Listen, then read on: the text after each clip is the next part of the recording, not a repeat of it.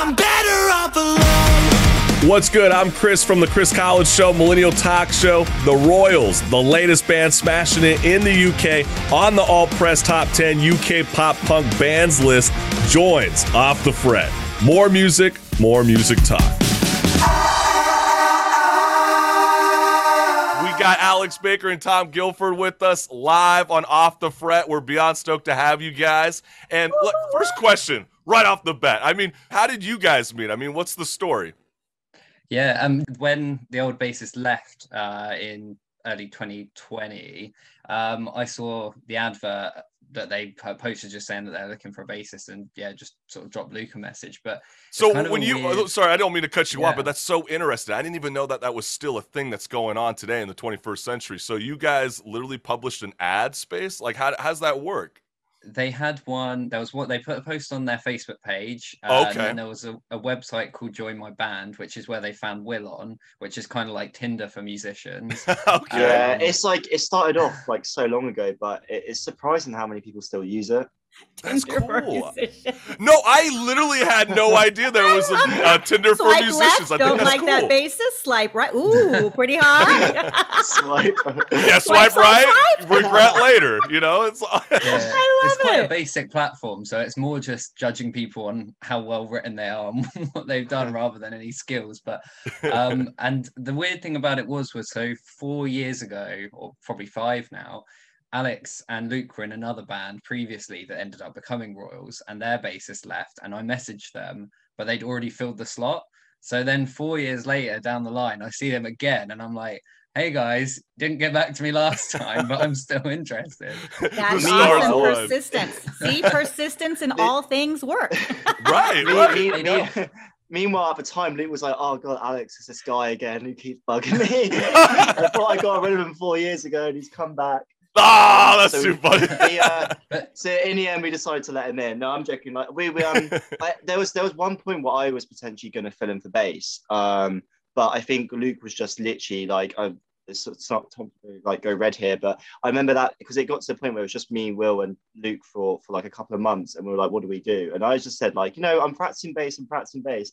But Luke just kept bringing up Tom like every five minutes. And I was like, fine, if you want Tom, we'll get Tom in the band then. And then that was it, really. So So I love that. So obviously, Tom, you were uh, very much involved. You definitely wanted to have that music career. And what strengths do you have to have to be a musician? I mean, is it consistency with creating music, or is it the love of music? So I think what uh, worked for me in that situation, I guess, is when we were younger. Um, I was in like a melodic hardcore band, and Luke was in a metalcore band, and we'd actually played a few of the same local shows together, and just never spoke. So he knew of me through that. So he knew I was obviously, you know, easy to work with in a band, uh, like stable and all that kind of stuff. So I think when you're first speaking to people, it's those sorts of things. It's like how much can you commit? You know, what's your musical knowledge? What's your equipment like? and then after that it's really just about whether you get on or not and i think that's the thing is once we started talking we had all these things in common and that's why he probably went to the other guys like there's no one else Right. Absolutely. And Alex, I mean, what is it about music that makes you never want to let go of your guitar, you know, to pursue a nine to five job? I mean, do Royals have to be competitive? And, you know, like think about the Rolling Stones and the Beatles, for example. I mean, they always had like this kind of competitive spirit. I mean, do you Yeah. guys ever think about that with your band? I mean, like literally for me, I like never, never leave the guitar. I mean, you know, um, I'm just like always on it, and I, I always just trying to come up with with with like new things. And I, I don't know what it is. Like, I think just for me personally, like uh, with a lot of people, music isn't just you know a, like a business. It's like also a part of, you know, obviously like I'll, I'll you know you listen to music when you want to be uplifted or like you know you listen to music at like like some really impactful times in your life and I think if you could just be the one kind of creating that, it's it's it's pretty cool. But I mean, it's it's, it's always non-stop really. Like I used to be um, playing drums in it, and it just wasn't really like my. And I knew it wasn't really my thing because now I'm on guitar. I'm just literally like it's on me all the time. It's like it's not on me at the moment because I don't want to be rude for this. but um, no, literally always on the guitar. Like me, like me and Luke are always kind of like coming up with ideas as well. And I think uh, we, all, I mean, to be honest, we all are really. So the, the real kind of competition of us is more of ourselves. It's more just trying to like top the last thing that we've wrote rather than trying to like compete with any other bands or try and top anyone else's music. It's more like, okay, we've released this about a couple of months ago. Our next one has to be better than it. So that's just kind of the that's that's the more competitive. But how? element of it. What passion does it require to be a touring and recording artist? Because I think some of the listeners, even tuning into this, don't necessarily understand the grind it takes, especially during those first five years of being in an upcoming band. I think the the process of like when you come up with something, you then it will probably take a couple of months for the whole thing to be like finished, and then you've also got to then you know like save some money for it to get properly like mixed and mastered and stuff, and then you got to think about if it's great, good enough to put out there. You want to do a music video behind it, and then once you do all of that, you've then got to uh, sort of plan um, on like all the streaming platforms because I know with you know like some platforms like Spotify and stuff, you've, there's like there's like waiting waiting times. Um, Right. It can take up to like six weeks sometimes. There's there's so much plan and preparation, and then there's also like a lot of nervous energy around that as well because because you've sometimes you put a lot of money and put a lot of like at heart and effort into it and then when on the day of release it's either like it's a mixture between excitement and Mm. also like nervousness because you're like is it is it going to do well or not That is really interesting that you say that because I do remember recently hearing in an interview with Steve Aoki, you know, these guys always doing the DJ clubs here in Las Vegas. He said when he's producing music, he always has to think ahead of what the genre is today. Because if he's making music now, he has to think towards the future because by the time like you just referenced Alex, by the time it drops, it that sound might not be relevant anymore. Is that something that you and Tom and Alex and the rest of the band are thinking about when it comes to the Royals' new music in the future? yeah because i think sometimes when you think about it on face value you think it's like a couple of months. You think oh yeah if we're going to bring something out it'll be a couple of months. But in reality it isn't. Like things take time. Um you know there's always delays and things as well. So yeah i, I mean i guess so. But i think with with the kind of music we're, we're doing like it doesn't always so for example if we were to bring something out it's not like something like almost like fashion where like oh okay that's not like that's not um, like catchy or that's not good anymore kind of thing. Um but yeah i, I do kind of get what you mean like you, you do have to think ahead. We're always kind of planning on um i mean like to be fair we've, we've always like tried to have like a bank of demos or ideas like there. So we and it's and it's basically like as you take some out of that pot you replace it with some more ideas so i know in my head Oh. that if we've um used like say we've got you know like 10 ideas and we use like two of them to to make into like the proper produced songs i know in my head that i've got to kind of do another three or four ideas in the next couple of months so because you don't want to ever look at the pot and then your ideas pot is dry i don't know why What do you guys do when you have to go live ideas, then? What do you do when you're playing live? So basically, so so everything goes in time. So all the backing goes in time. So like all the production goes in time. We um, play along to um, a backing track that's run off a laptop. Um, but what it means is the fact that like obviously we always so we we place the clicks as well, and we got voice prompts and stuff. So it means that when you watch us live, like everything's going to be in time. Um, even like all of like little No room for dramatic error. and stops. Yeah, no, no room for error at all. So everything comes all in at the same time. All the levels are like perfectly good as well. So you should get a consistent uh, sound for every single show. That's So if you're going on amazing. tour, To be Yeah. honest, like that's amazing because so many venues, like you're putting things up, like you're hoping their sound is working too, and Yeah. all the things like the professionalism to be able to deliver that for your audience. I mean, kudos. Very, very awesome. it means it means the, sh- the venues never have to worry about us going over time as well because unless there's like any Mm. disruptions at the beginning as soon as you press start it's always the same 30 or 45 minute set it just goes through so it's almost like you're playing along to one really long song um, but we've, we've got we've got yeah we've got in there like you know like appropriate like minute gaps between songs for certain things but we've also got like a lot of interludes between songs so say for example when luke is talking to the audience you've still got like some like nice synths going in the background and it's usually like something that's in the same key as the song that's about to be played.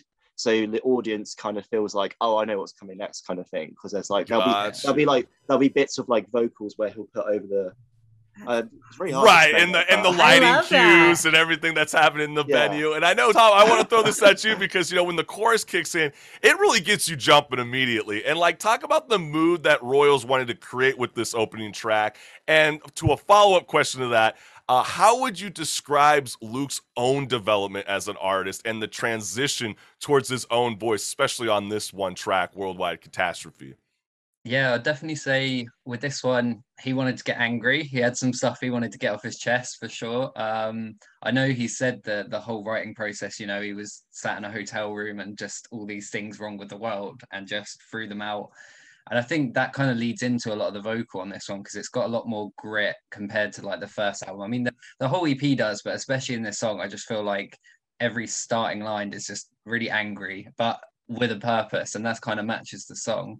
Um, Yeah, absolutely. I- I We've think all been living through this hell, right? I mean, this is Yeah. obviously about COVID 19, right? Yeah, yeah. I mean, Yeah. the funny thing is, is it's not technically written about that because he wrote it before the pandemic. So Mm. it was all about, you know, all the horrible things in the world, sexism, racism that still exists when it shouldn't. Um, so he wrote the song about that, and then obviously COVID happened. So and does like that bug you as someone like myself that's like, oh, it's about COVID? And you're like, no, it's it's more than that. It's, I kind of like it because it's like it's almost like a hidden meaning in a sense because it's like oh actually there is all of this other stuff but um yeah it's just it's just a funnily timed written song and the fact that then you know we went into our second lockdown and then released it and it was just like oh everyone's like okay I can see what they're talking about it's like yeah but also all of these other things And I love that, Tom. And let's check it out right now. Let's check out those hidden messages. Let's see if the listening audience can know what's good. This is Royals music video, Worldwide Catastrophe, live on Off the Fret.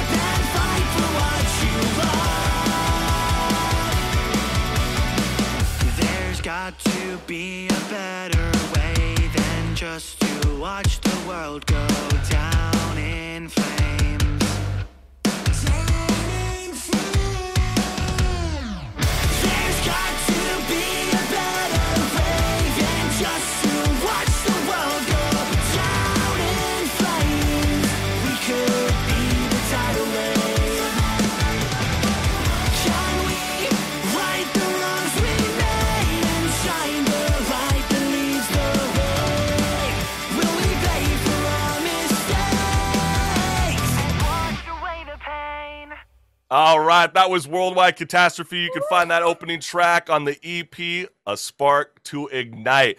And Alex, I'm going to throw this at you because when Royals come up with new material, describe to the listeners the artistic and creative process making these tracks.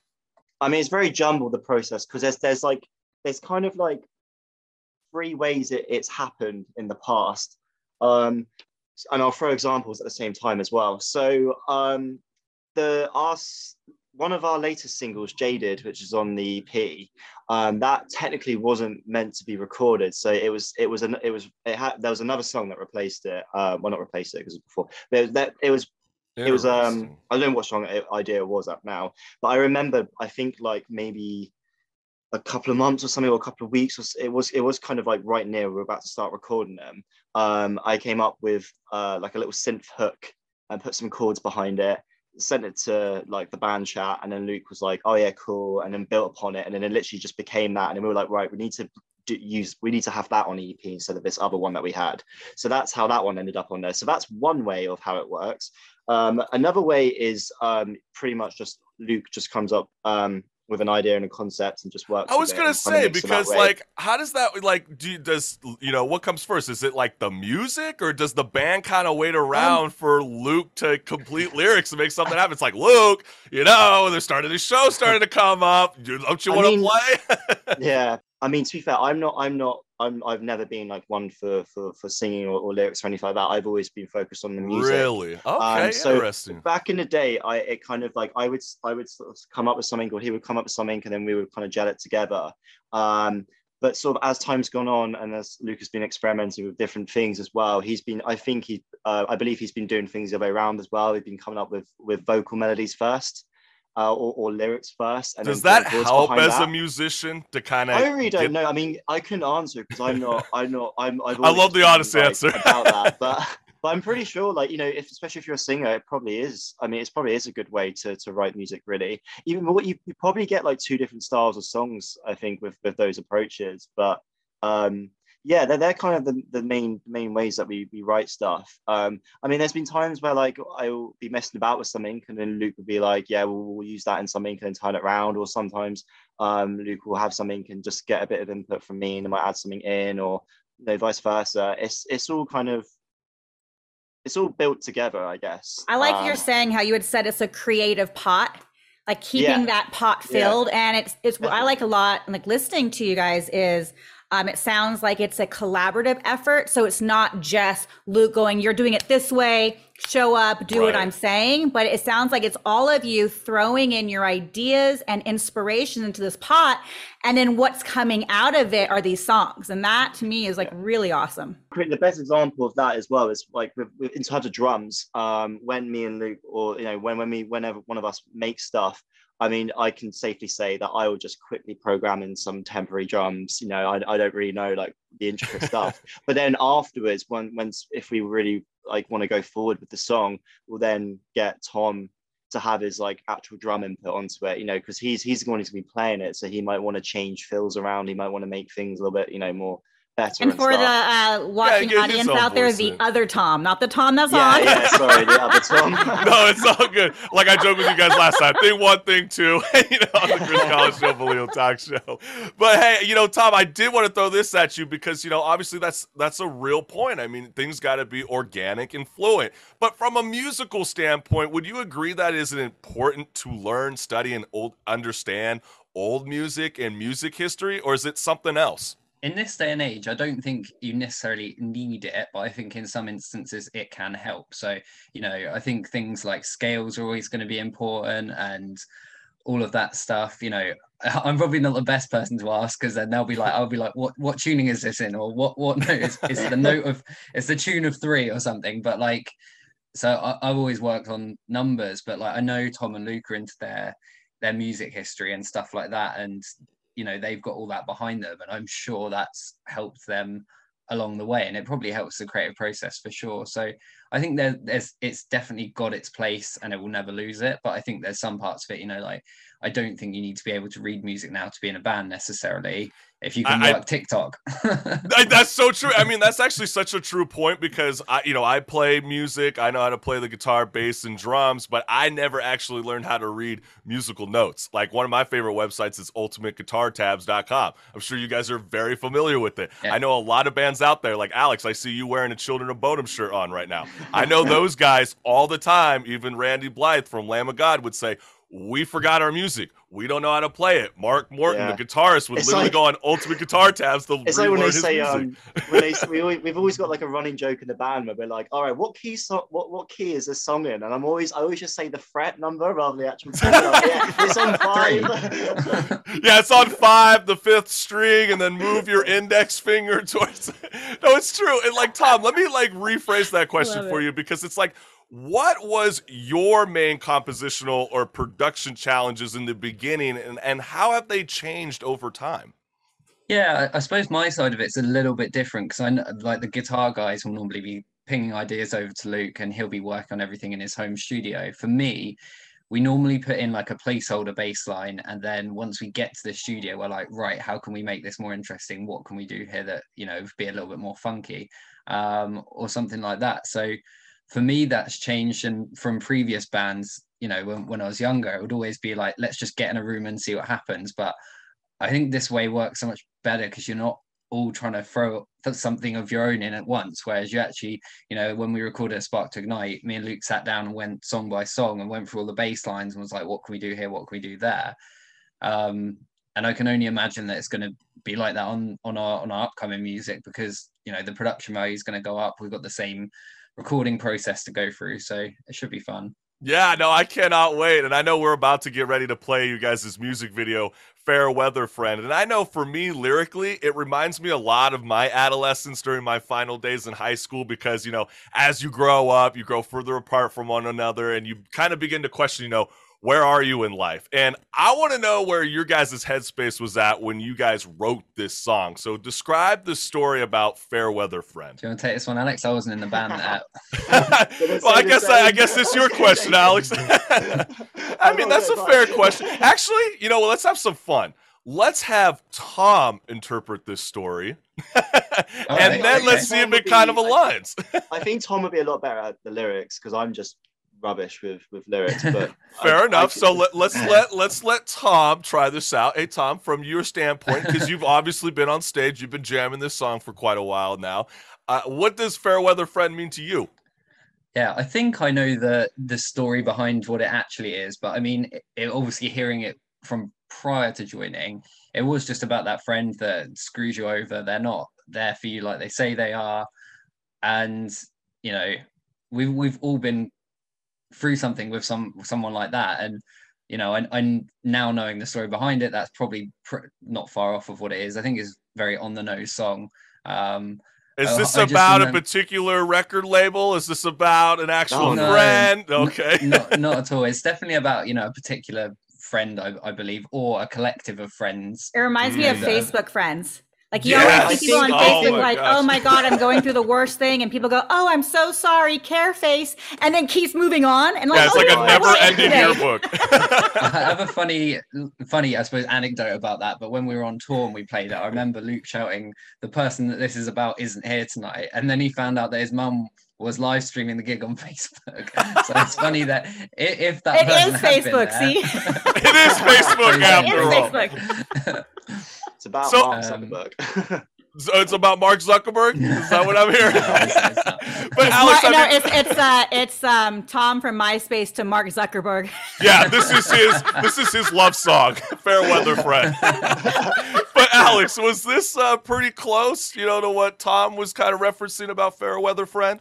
Yeah, yeah. Obviously, you know, without I don't I don't think it's like supposed to be someone like so specific. I think uh, the idea probably could have started about someone, but I think it's just meant to be like a you know, it's meant to be about anyone who's had a certain situation like that. You know, it doesn't have to be um uh, like a particular friend. Like we Uh, all relate to that one. Yeah, I think everyone Always. can of to that. Yeah. Absolutely. And I love the song, and I know the listening audience, you guys are in for a treat. So, Marissa, let's show the listening audience what's good by playing Royals music video, Fairweather Friend, live on Off the Fret. Hey Alexa, play Fair Weather Friend by Royals. Hey there, fair weather friend. I've been wondering where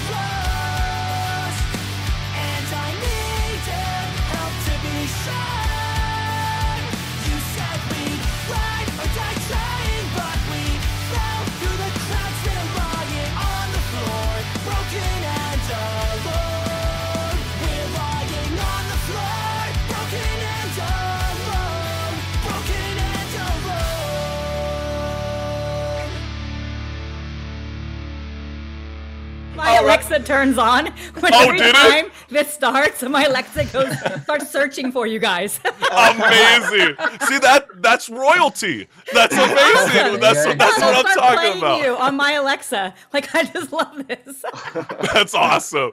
So let's get right on into it. That was Fair Weather Fam. Uh, f- f- I said fam. Fair Weather Friend. It's definitely not a fam song. but hey, that's on their brand new EP, A Spark to Ignite, out now on all streaming services, wherever you listen.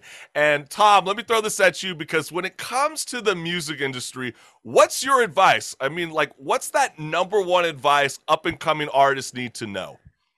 I think we always say make sure your content's good. So any content you put out, whether it's the song, the video, your social media posts, you know, your logo, anything, just get it as good content as it could be. Because you can post 10 social media posts, you can put out 15 songs, but if none of them are, you know, if if you're cutting corners or trying to save on budget or anything and they're not high quality, you're just going to lose out. Whereas you could invest all of that into one post or one song or one video that's really high quality, and that's going to be the thing that gets you noticed because you know that that is what everyone looks for at the end of the day now.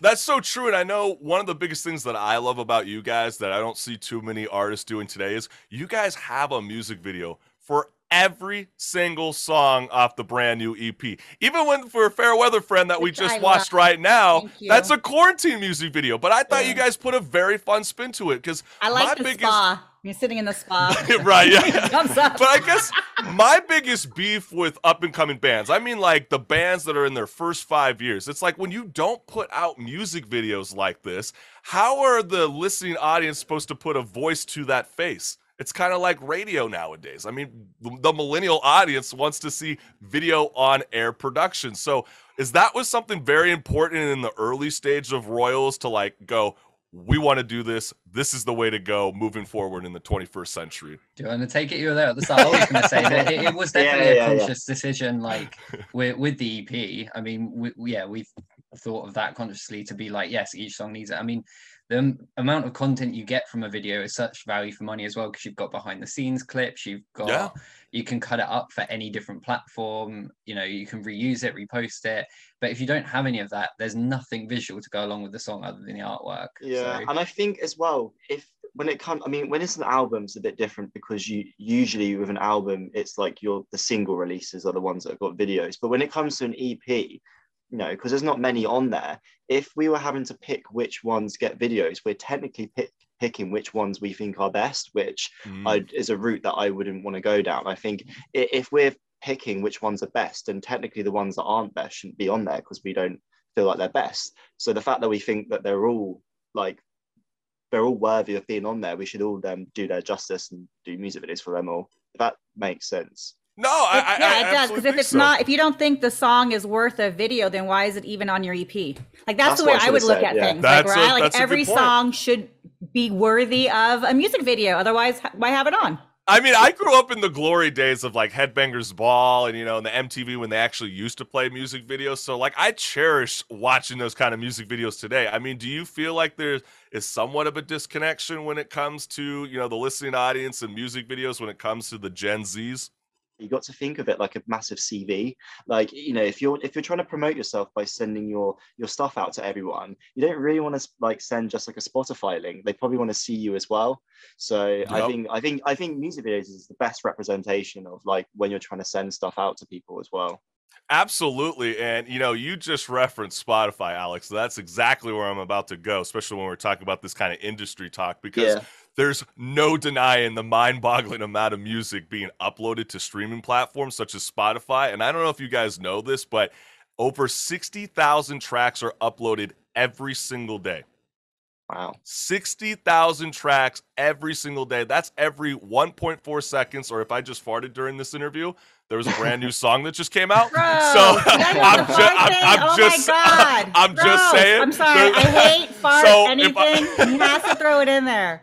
Exactly. And, and as we were just talking right now, a whole EP just dropped. I mean, No! that's insane. us, So, right. So I'm just saying. So, like, does the band heavily rely on streaming platforms as its top priority? I mean, what do you guys think, Tom and Alex? you have to these days i think um streaming's it, it- it's a blessing and a curse like you say you know you're you're missing out on those days of seeing a video on M- mtv or something like that but at the same time you know we don't have to stand outside a gig venue in the freezing cold handing out cds like to get more listeners because you can put music out there and someone halfway around the world might hear it and pick it up and you can set up adverts to go to those.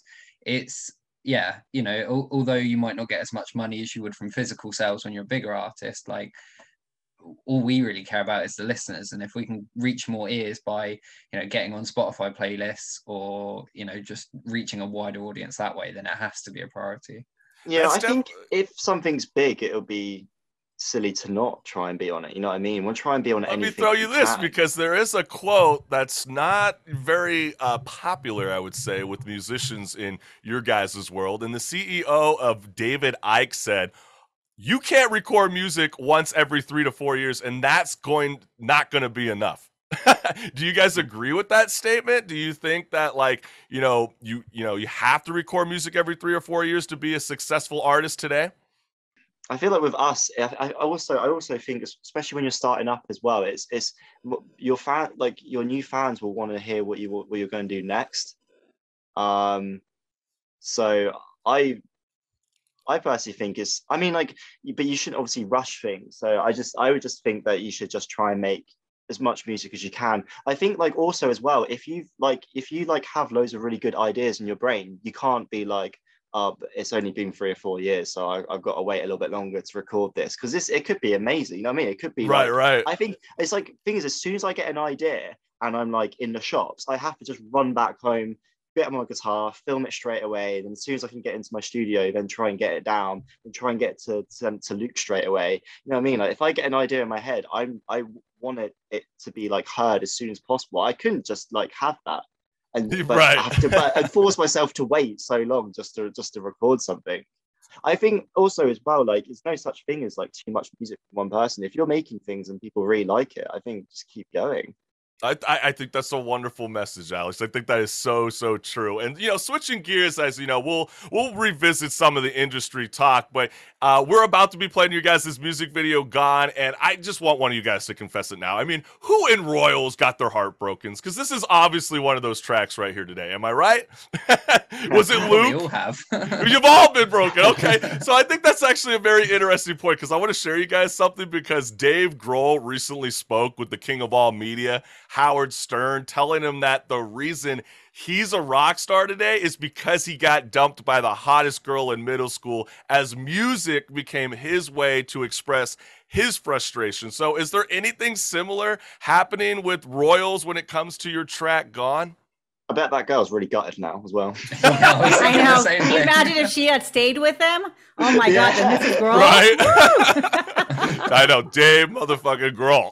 She's like, I'm sorry, Dave. Forgive me. Take me back. but I guess like at your guys' like early stage when you guys were adolescents, I mean, did you guys was this kind of a similar experience? Did you, you guys use music to be your outlet to express your frustration, your you know, your love crushes ending, you know, your you know, your love life? Yeah, I mean, like, I, I, yeah, I mean, like, I, I mean, music's always been a huge part. Um, it's, it's, it's definitely helped me through like some, some bad times. I, I'm, I don't like completely relate to like I've gone through everything that that song sort of like says.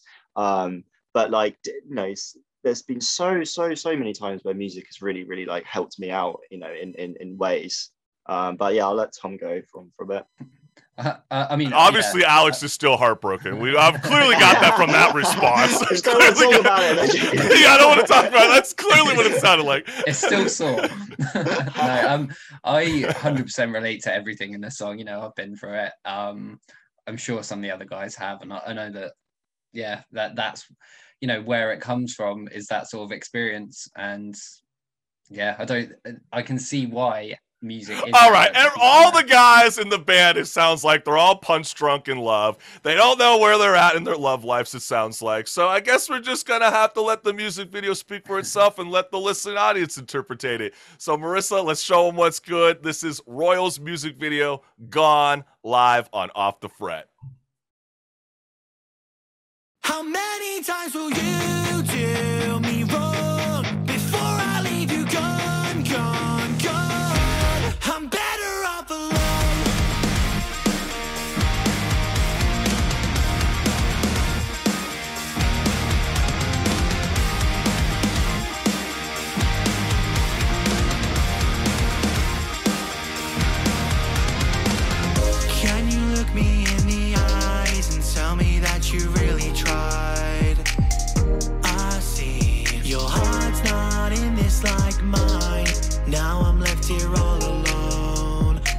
miedoso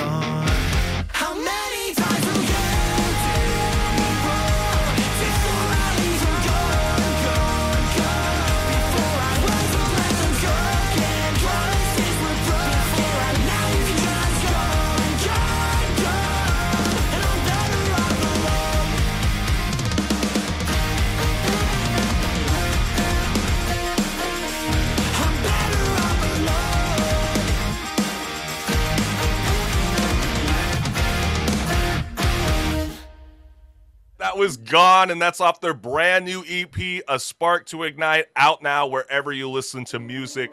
And Alex, I'm going to throw you this at you because, you know, according to the intellectual property artist, the number of UK artists managing just 1 million streams domestically in at least one month last year was about 720 UK artists. So, with that being said, it's got to be a great feeling knowing that you guys just recently reached 500,000 all time streams on Spotify this month. Like, that's a huge milestone. So, how are you guys feeling right now? Yeah, it's good. It's good. Like obviously, like the way we've been looking. Look, why are you laughing, Tom? oh, it must be so good. You're like, yeah, it's good. That's, So, uh, that's that's your UK like understatement. Yeah, That's- yeah, posh, that's- that's good. yeah, yeah, and that's that's that's like that's the unfortunate thing with the British accent. Like everything is really enthusiastic. No, it- you should see me at Christmas. All my presents, I'm like, yeah, thank you. No, honestly, I just um, Yeah, I- you I- go I- it's more my voice. clothes. Thank you. no, um, I think what I was gonna say was, um, before Tom laughed at me, was um, I've I've always been looking at the songs individually, like in terms of streams. So it's quite nice when Spotify does like like these kind of like big stat reports every so often. Um, I mean, maybe I was the only one then. I wasn't even really looking at the whole one, so I didn't even know you could see your all of your collective streams as a whole. But oh man, quite- you, yeah, like I mean, when you go on the- at least the Spotify app, they'll tell you the stream Okay. per song, and I think it can really kind of dictate to the listening audience Yeah. whether do I even really want to listen to it? You know, it's not that many Yeah. people listening, but you got five hundred thousand people listening to Royals today. I think that is so so groovy, and the reason Yeah. why I bring this up is uh, I want you guys both to kind of collectively think about this because this is something that we always ask the artist, even on our own Chris Collins show, the Millennial Talk Show. But did you know that the growing number of subscribers to music services such as Spotify, Amazon, Apple have surged from 86 million to an estimated 550 million subscribers by the end of the year? I mean, what is your initial thought when you hear this? Are you guys kind of frustrated that you guys are still being paid a third or to a fifth of a penny when you hear that it's grown over 500 million within five years? I, I guess so. I mean, like, I think because they do they, these platforms do so much for small artists. If you get it right, it's hard to be too angry about it because at at the end of the day, if Spotify didn't exist, yeah, we still wouldn't have that. It, we still wouldn't have that, you know, 0.003 pence a stream, but we also wouldn't have all these people listening to us and checking us out. So And I think that's really important for like artists who do have a lot of income stream coming in. If they're fighting for a penny per stream because they have the lawyers to go after them, they have the the sound box. That's going to help artists like yourselves who are up and coming and need Spotify. But also, if you could have extra monetary value coming in, it'd be a win-win. Yeah, especially know- with. Well, I was gonna say real quick, you know, with the average price paid a month, you know, the music streaming platforms, they're starting to continue to drop. I mean, it used to be like ten ninety nine. Now you're starting to see nine ninety nine, Mm. seven ninety nine. So as it starts to get lower, do you believe that the royalty revenue pie is not growing fast enough to spread, you know, sizable payments to the artist? I definitely agree. I- it's not. It's probably not doing enough. I don't. Think. I think I think also if you were to take out the royal like the the element of us essentially getting paid from Spotify, it's like if you make a new fat or new, new couple of fans from Spotify, you never know. Like these people could be paying money to then eventually turn up to your gigs, or they could Mm. be then buying merch from you, and that wouldn't have happened if they hadn't heard your song on Spotify in the first place. So I even think you know even if Spotify didn't pay you, you probably still like upload it on there anyway. You know what I mean? So it's, not about it's the a way to money; it's more fans. about the outreach, and that's Yeah. how you guys see Spotify. So Yeah, you guys yeah. see that it's all kind of a win-win. That's interesting. I've ne- I don't think we've ever heard that, Marissa. I don't think I've heard one musician actually view it that way. Kind of find that fascinating. I, I think that's actually very true on a level, especially considering that 500,000 all-time streams on Spotify. Obviously, someone's seeing you guys, and they're obviously seeing you hmm. guys, you know, sell out venues. I think money money's always going to be like it's always going to be in drips and drabs. You you're going to make more money on some months, and then you're going to make no money on some months. It is, that's that's just the thing of money. It's always it's never consistent, is it? But I think fans are consistent, and if you can like build huge amounts of fans, then you know that that's that's that's that's, that's going to help you any more more than you know Spotify purely just paying you an income. I love that. And I know, Tom, I'm going to throw this at you because, you know, musically, Jaded is a bit different from some of the band's previous releases as you guys sort of experimented with new sounds such as more synth, a heavier breakdown. And on this EP, A Spark to Ignite, did you feel it was time for the band to kind of expand its sound with the record? I know you kind of came in later into the mix, but it's okay. You already told me that you were following them for four years even before, waiting for your chance to get into this uh, limelight. But like, be honest. I mean, did you think that this was a good approach when you you know you jumped into the band? Yeah, I mean, so w- when I joined, uh, the other f- two of the tracks already released, four of them were already written. This was the one that wasn't written when I joined, so I guess I had more input into this than any of the others because I was there for the whole thing. But it, I mean, we it matches the influences that we were listening to at the time. You know, um, things like Stand Atlantic, Pink Elephant. You know, they're experimenting with silk uh, synths, and that probably did influence us quite a bit. And I mean, if you listen to some of our older stuff, that's got like breakdowns in it as well, and it just felt natural. Like this is the song Alex was talking about earlier, where he, you know, put together a couple of notes and sent them over to Luke, and suddenly it was this full song that replaced what, what was going to be on there. Um, and it, yeah, it just naturally quite fit on there. And obviously, lyrically, that one was about COVID, um, and it just fit. It's They're like, this is the song about COVID, Jaded, not worldwide catastrophe. which is what uh, when we were on tour and every night um uh, Luke was basically saying "f COVID" when you when we were playing this song just before the breakdown, and then the last night he got COVID, and so- then he got COVID. I know what a sad world. I mean, but you know what? We'll we'll pay tribute to Luke. I know he's not with us today. You know, bless his soul. But we still have Jaded with us. So let's show the listening audience what's good. This is Royals music video, Jaded, live on Off the Fret.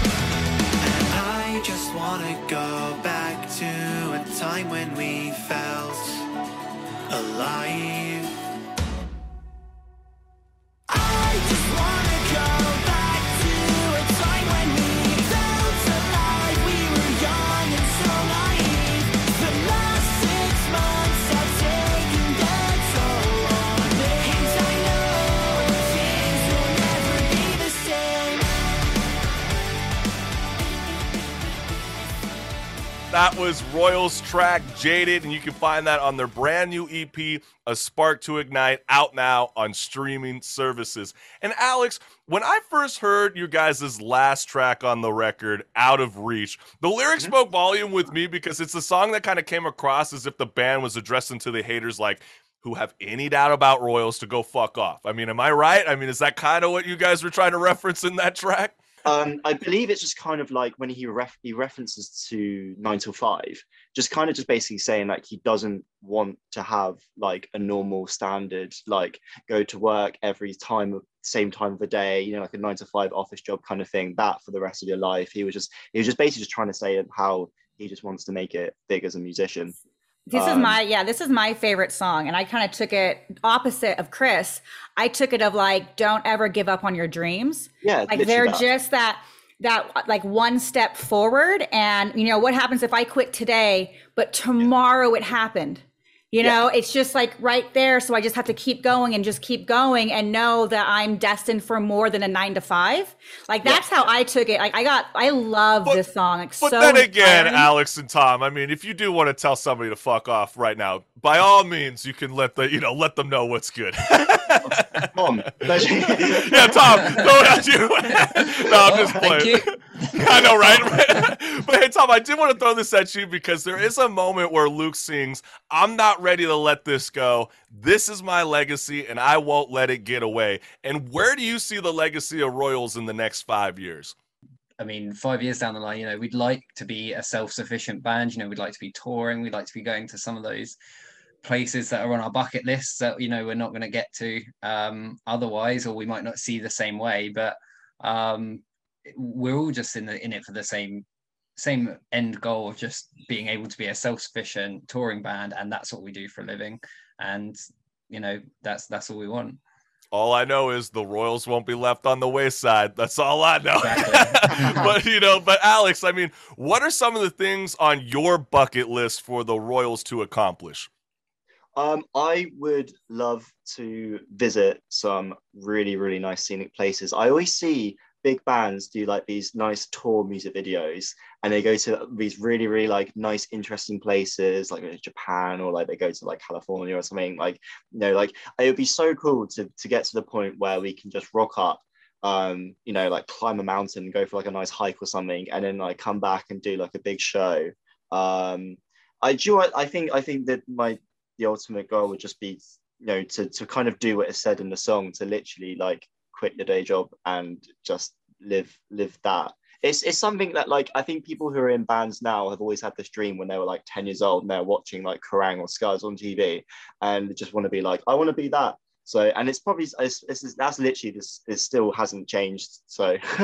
I love that you guys actually have a top priority because sometimes you start to talk with artists and they're like, oh, we haven't really thought about it. It's like, how the hell are you guys going to be successful in the next five years? I love that you guys are already setting your goals out right now. And one of the things I do want to reference is obviously we're about to be playing your guys' this track, Out of Reach. And there's something like really special that's happening in that song, especially during the pre chorus going into the second chorus that I wanted to talk about. So, Marissa, if you got the sound bite, let's take a listen. I know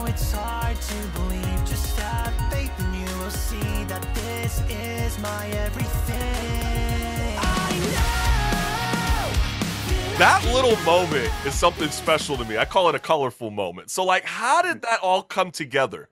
so after we done the, like, the last EP and we were kind of starting to write new material for this new EP, um, we've always been saying how we wanted more production.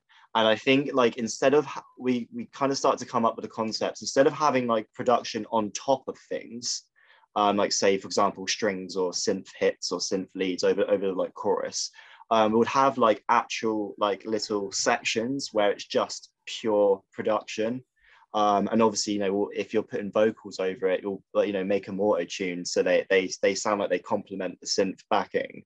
Right. um, so but I- I how think long does it take though to like produce just like a Um, little tiny well, moment? it's funny because it's funny because when it starts when that process starts you you play like a demo and then it will be like a 20 second gap and then there's always like a bear with we're gonna have production and that right. We're gonna we're gonna um, fill the void.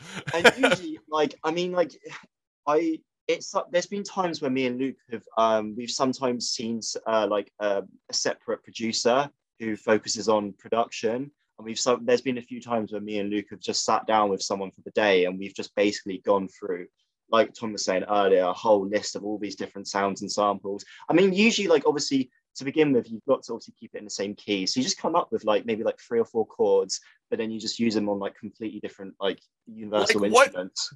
But what tools are you using to create the sound? Is that a MIDI keyboard that I'm hearing? Um, you guys, I mean, I mean, it's I mean, it depends really. Like obviously, like me and Luke both use Cubase. Um, he's got Oh. um a lot of for the subscriptions for the listening like- audience that has no idea what Cubase is, could you kind of inform them a little Yeah, bit? yeah. yeah. I mean, it's basically like Logic Pro or something. It's just basically like a software where you can record on, but also you can buy um like plugins. Um, so like I think you know Luke, Luke, because Luke has got good connections with a lot of producers we've worked over over the years. Um, he's got like a quite a big collection of like massive like arrays of synth banks, you know, guitar banks, drum banks, like all of these different things. So it, it's just it's just really. I mean, like I I do like a lot of synth writing from time to time. It's just kind of like you, you just kind of you you can just um Well, I can see where you mm-hmm. picked up your Yeah. influence. You're wearing a Children of Bodom shirt. I mean, come on, that's You- the greatest keyboardist in the heavy Yeah. metal community of all times. I mean, Yeah. come on. But I think that is really cool, Tom and Alex, what you guys are sharing with us. And why not? Let's just let the listening audience know what's good. This is Out of Reach. This is Royals music video. Check it out right now. This is live on Off the Fret.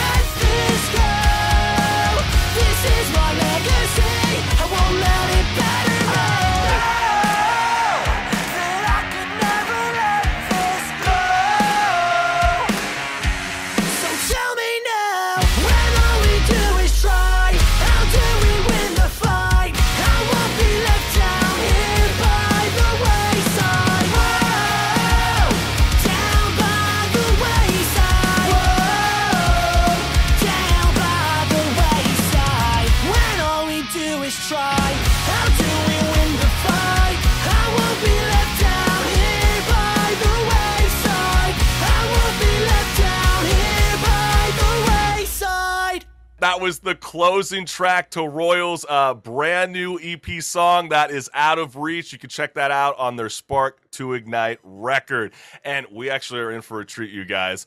These guys are letting us know what's good, you know, before it releases, but now we're, we're kind of speaking to the future. That's what we're doing right now. But we appreciate you guys letting us get a little early inside scoop into a brand new cover song that you guys just did. And what you know, this was kind of an interesting song that you guys chose because I know that in your guys' band's portfolio, this is not the first time you guys have explored doing cover tracks. And why did you guys feel it was important to do a pop rendition of Stay?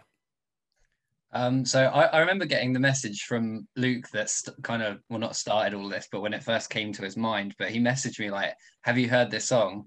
Uh, I was like, "No, I haven't." Um, and he was just like, "Do do you even know like the the Kid Laroi or whatever?" And um, at the time, I didn't, and we uh, we looked at the Spotify numbers together, and I was like, "What the hell? This song's crazy."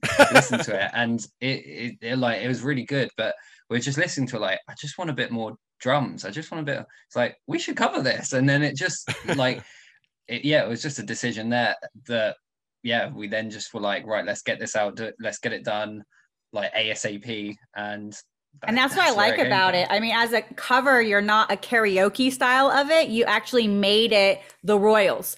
Like if I would have heard your song before Kid Laroi's, I actually would have thought Kid Laroi and Justin Bieber would have covered you guys because it Yeah, really like you level, really yeah. did make it your own. No, I, I think it. That's a great point, Marissa. And I think it speaks volumes when Royals cont- uh, continue to do cover songs because some of the greatest rock bands of all time, such as the Rolling Stones, the Beatles, Metallica, to name a few, during their early stage of their career, have all covered iconic tracks during their time. But why was it important for the band to cover this song? What about you, Alex? How, how did this uh, speak to you? were you not vibing with it? I mean, you were like, man, I grew up in the whole heavy rock scene. I mean, you know, yeah, I guess no, I can honest- put my twist to it. no, no, honestly, like I, I just been there's been times where I've listened to Justin Bieber stuff, but um, I, you know, I think I think it's just you know, in terms of it's like a few things it needs to fall into. One, it needs to be like a big song anyway, which it is, so that's already ticked off. Two, it needs to be catchy and good because like you know, you got to think we're we're putting like a whole new array of instruments on on it, so it does still need to be catchy if it's pop punk as well. I just I just think it's quite a transferable song. You could probably make it jazz and it would still be good. You know, it's like it's just it's just catchy the the way it is. So um I've seen that Well- going around on TikTok. You know, people are playing this Hmm. song and just going, "What the hell?" It goes with anything. yeah, like a Um, so- saxophone player, and you're like, how's Exactly, it just like yeah. killing it? Yeah. yeah. the world of TikTok, right? But hey, Tom, I mean, do you think it's important for these up and coming artists today to embrace doing more cover songs? I think so, and I think if you do it in the right way, with the right manner, with the idea behind it, then they're really beneficial for you because you know you'll get listeners who have heard the original song and then they discover your song by searching for it again, maybe, or maybe it's just someone like us who listened to it and was like, "Oh, this would be really good if it was rock. Let's see if one exists." And that's where smaller band can benefit from it because you put it out there. People are like, "Oh, I wonder if it does exist," and then they're searching for something cover. You're gonna come up, um, and you know if you want to play them live, then you know you've got a chance that people might know the words if they don't know you, and they might be like, "Oh, that was that band that did that." I wonder if they've got their own stuff. So, I think it's good to do them. You don't want to fall into a category of being a covers band by doing them constantly, and I think it's important that you continue to put your most of your energy in your own music. But I think they can be really beneficial and a lot of fun if you do them right. So. Absolutely. You know what this sounds like? This should be the opening track to like Pop Goes Punk. You remember those iconic records they used to drop Yeah. like a decade good. ago? And like Yeah. every kid would like race to Warped Tour, like wanting to know those tracks because they know their favorite artist is about to play it on the main stage. You're like, come on. But we all know Alex was probably wanting to cover Baby by Justin Bieber. It's okay. you know, at least it's I okay. did say We- to Luke, why not that one? yeah, why not baby? But hey, at least there's there's some middle ground when it Love comes it. to Royals. And so let's check out this song. And you guys have a music video to it, which I think is prime time, baby. Let's check it out right now. This is Royals pop punk rendition of Stay.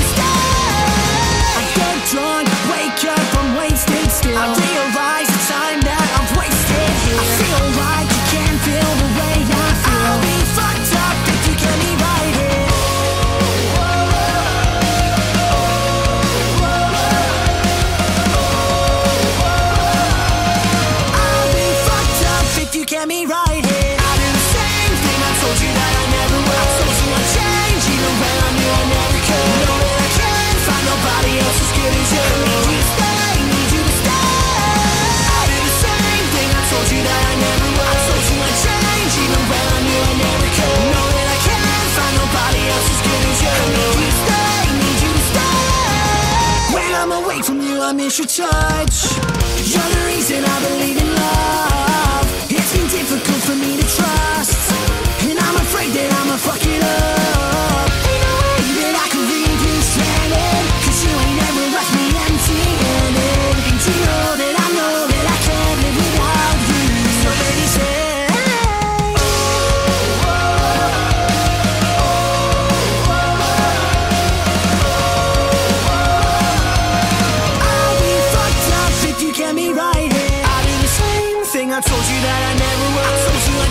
Change even when I knew I never could. Know that I can't find nobody else as good as you. I need you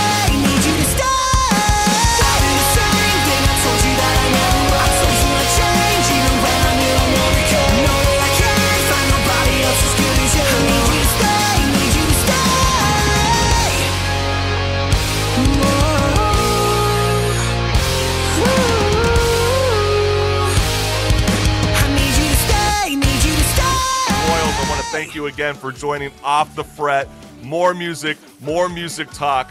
Where can the listeners find the band on social media? So we're on all channels uh, at Royals Official UK. On Twitter, we're Royals Band UK. Um, on yeah all streaming platforms, you can find us just searching in Royals or a Spark to Ignite if you want to hear anything you've heard heard tonight. That's what's up. It's not, you know, they will be the royalty family in the future. But hey, you guys know what's good. This is Royals UK, and thank you again for joining Off the Fret.